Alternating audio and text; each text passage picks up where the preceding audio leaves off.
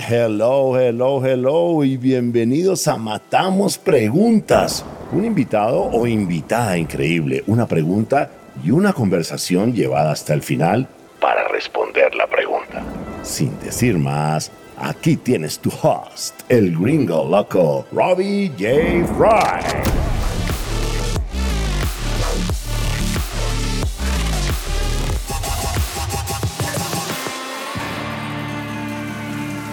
Hola, hola, hola, ¿cómo estás? Y bienvenidos a Matamos Preguntas.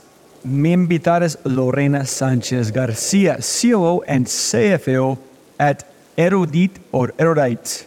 Así como construimos nuestra primera secuencia para Mindset de Ciberseguridad en Quinto, Lorena es parte de nuestra primera serie para Mindset de Inteligencia Artificial en Quinto.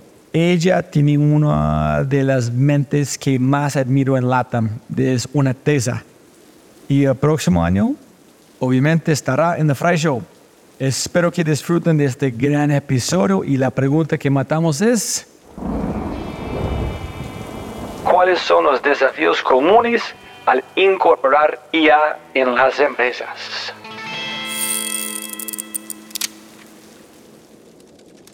Pero antes de arrancar, ayúdame a multiplicar el impacto. Te matamos preguntas regalando una reseña en Spotify o en tu player favorito. Y cuenta al mundo que amas matamos preguntas. Y lo más importante, quiero celebrar las empresas que hacen posible este podcast.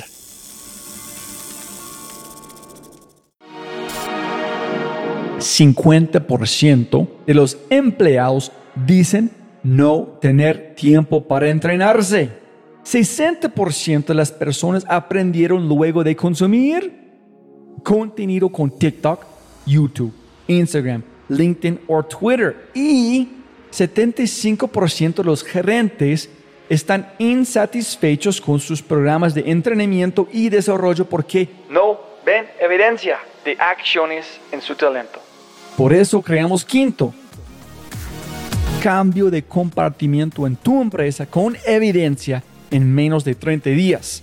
Y todo en una experiencia más rápida que tomar una taza de café. Si quieres despertar la mejor versión de tu talento en temas como innovación, agilidad, liderazgo y mucho más, ingresa a www.quinto.ai para agendar una cita y libera el potencial de tu talento. Otra vez más. Lindo, lindo, lindo. K-I-N-N-T-O punto A-I quinto.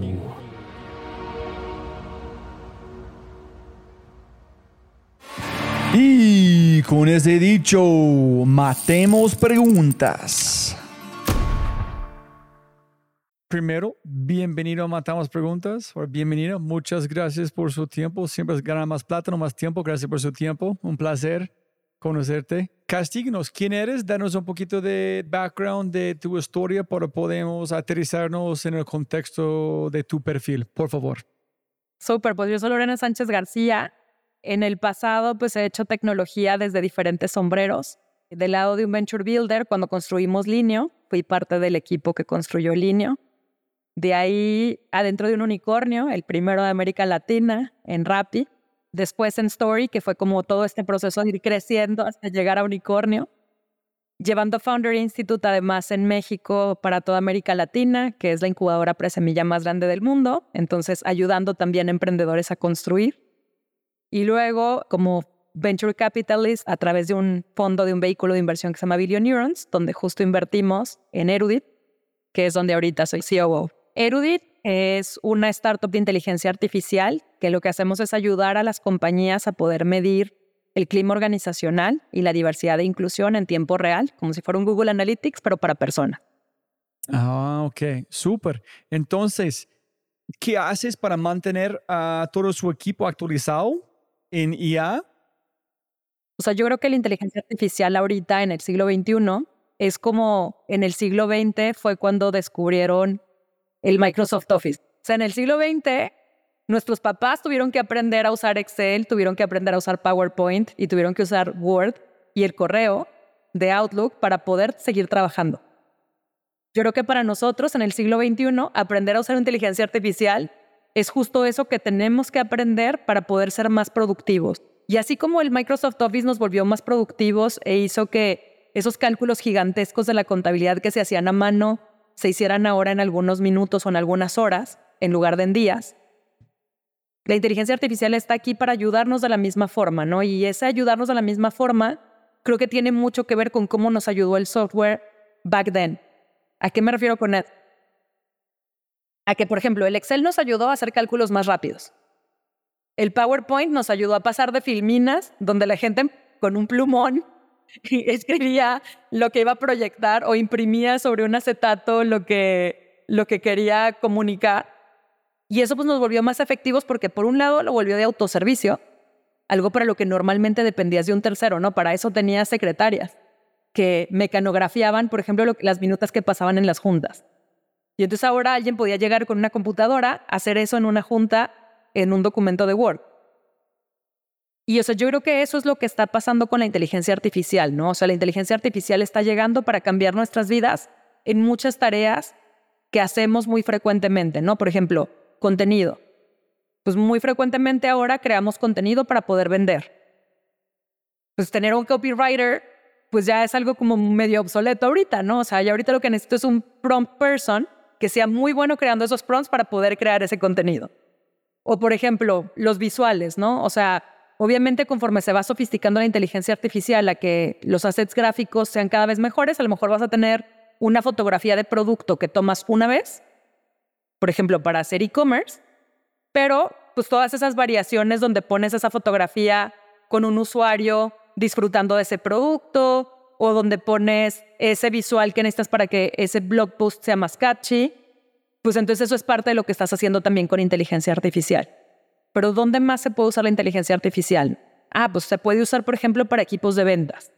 O sea, Gong, por ejemplo, pues es una herramienta bastante conocida para equipos de ventas, donde pues te va llevando un tracking de cuánto hablaste tú, cuánto habló el cliente, cuándo pasa qué, es cuando sí cierras la venta y cuando pasa qué es cuando no cierras la venta, te lleva la minuta, la minuta te la pone en el CRM que utilices para vender.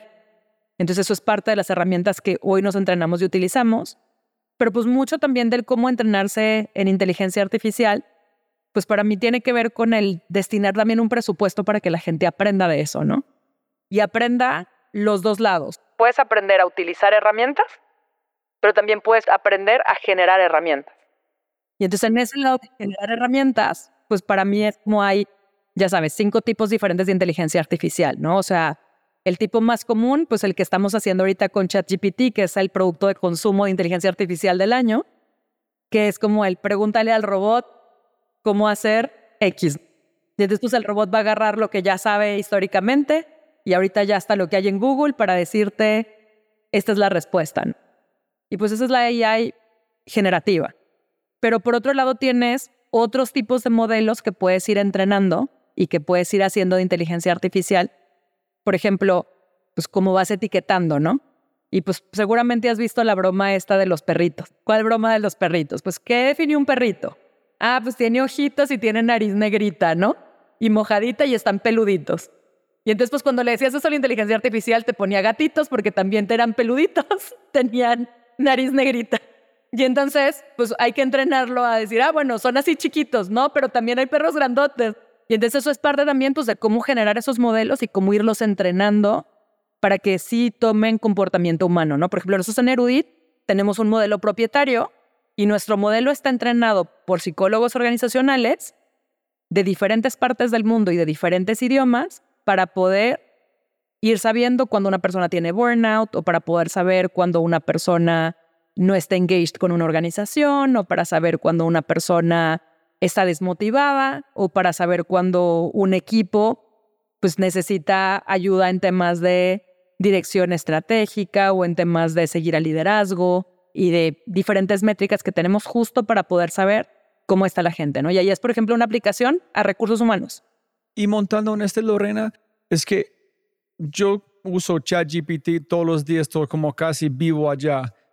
La idea es que la gente con su startup viven en la aplicación en cuando ellos empiecen a entender cómo utilizarlo, qué decirlo, sacan mejor y mejor información que es más rica, más rica, y ustedes eh, aprenden de ellos de qué está buscando para pulir la data que ingresan, o ellos no tienen que saber nada de IA ni cómo interactuar, en solamente es un dashboard de información. Ellos no tienen que saber nada de IA para poder entrar en el producto original, que es el producto donde te damos las métricas. ¿Y qué pasa con ese producto donde te damos las métricas? ¿no? O sea, hoy, ¿cómo funciona normalmente un proceso de ese tipo en una organización? Funciona de tres formas. O pones una encuesta, y entonces esa encuesta toma un montón de tiempo de la persona de recursos humanos en crearla, luego de alguien de sistemas en montarla, y luego todos los líderes de la organización andan persiguiendo a todo el equipo para que contesten la encuesta.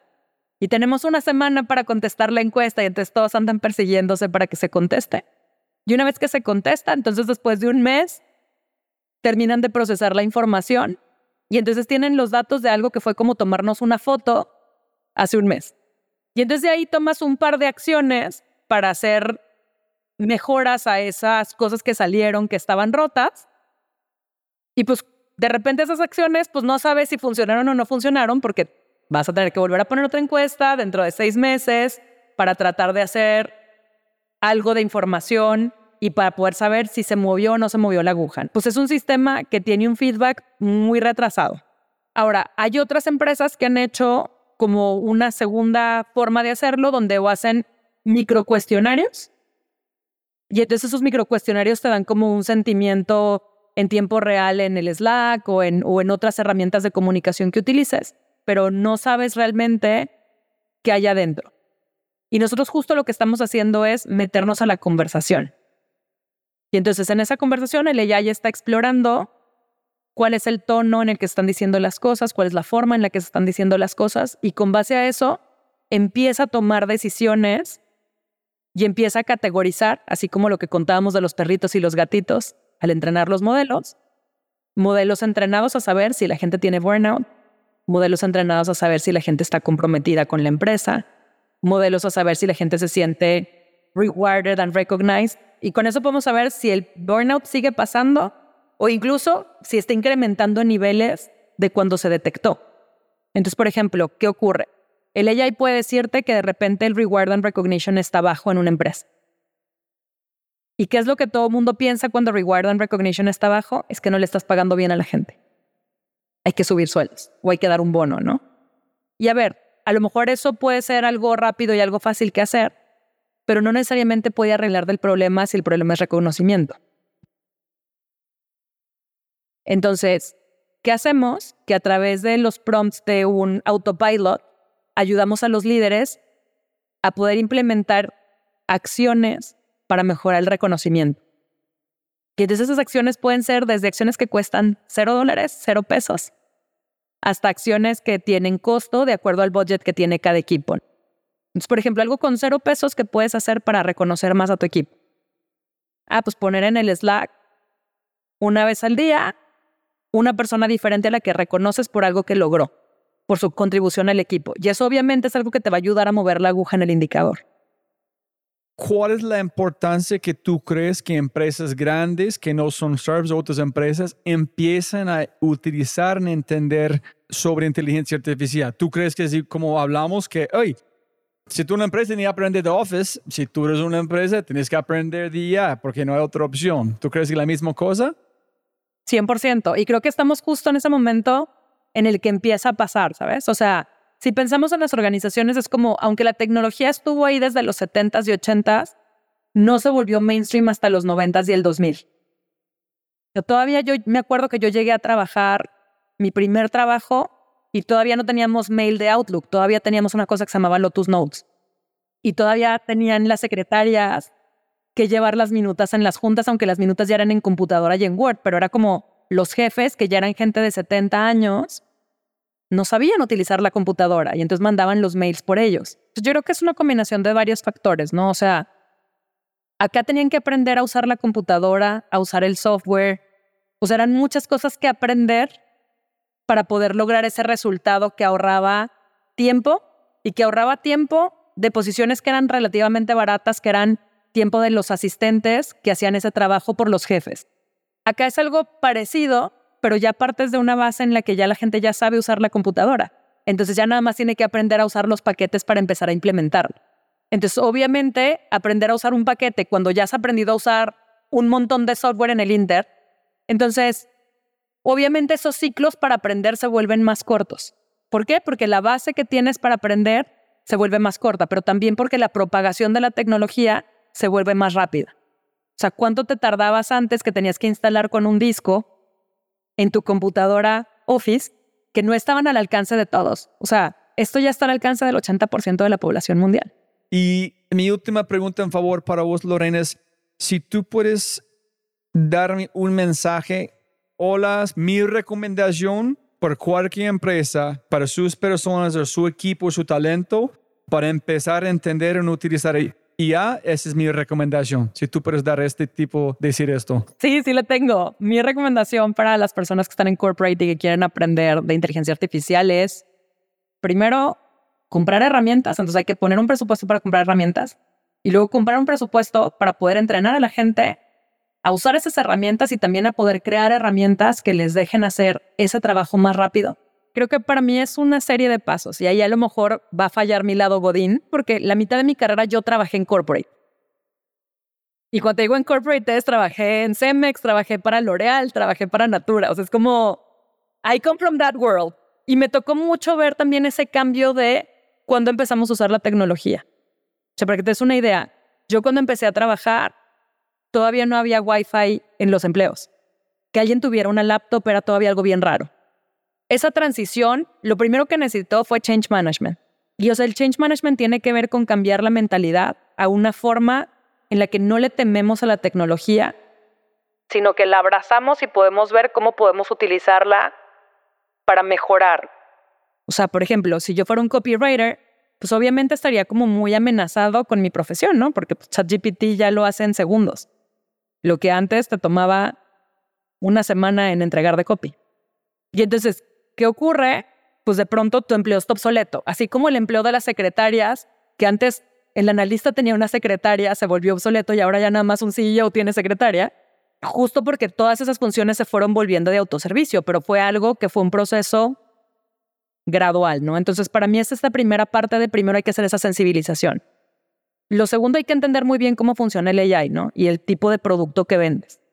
Porque he visto varios CFOs que voltean y dicen, ah, pues sí, ya quita todo el call center, que son 4.000 pelados, pon ChatGPT y que conteste el ChatGPT, ¿no? Y por ejemplo, cuando es una aerolínea de lujo, no hablar con un humano y tu maldito vuelo atrasado una hora, pues no sabes a quién mentarle la madre para cambiar el siguiente vuelo y que no pierdas el siguiente vuelo. Y que, o sea, tiene que ver con el no entender todavía muy bien cuáles son las limitaciones que tiene esa tecnología y que hay un proceso también de transición de cómo tienes que entrenar a la máquina.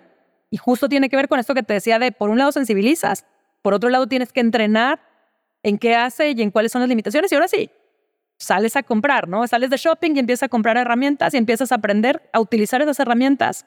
Y luego empiezas a innovar encima de esas herramientas y encima de tus propios procesos como compañía. Y entonces ese ahorro de costos, pues luego te va a costar en clientes, en satisfacción, ya te costó en moral de la gente que te echaste y de todos modos vas a tener que necesitar gente porque pues el robot todavía no es perfecto. Sí, yo creo que para último pedacito aquí, yo creo que el gran, como dijo, con la creatividad, si la gente empieza a tener un mindset de ya en qué pueden utilizar, van a de verdad pensar en qué problemas de verdad tienen, en qué son imaginarios. Y a ver, para mí es como la calculadora, ¿no? O sea, yo siempre por eso pongo el ejemplo de que la inteligencia artificial es como el Office y la calculadora, que son dos cosas que sabemos que existen, que sabemos que son inofensivos. La calculadora no va a ser más que lo que tú le pongas a hacer. El Excel tampoco, el AI tampoco. El chiste es saber qué tienes que ponerlo a hacer. Es brutal. Genial todo. Si te gozaste este podcast y te gustaría escuchar más, ojalá que sí, por favor, déjame saber qué invitados, qué temas y qué preguntas te gustaría que matemos. Déjame un mensaje aquí, sí, en Spotify o en cualquiera de mis redes sociales usando arroba robijfry. Y también, si quieres la versión extendida de este podcast, debes ser un miembro de Quinto y puedes encontrar todo en quinto.ai, K-I-N-N-T-O.ai. Muchas gracias por escuchar. Y siempre puedes ganar más plata, pero no más tiempo. Chau, chau, chau.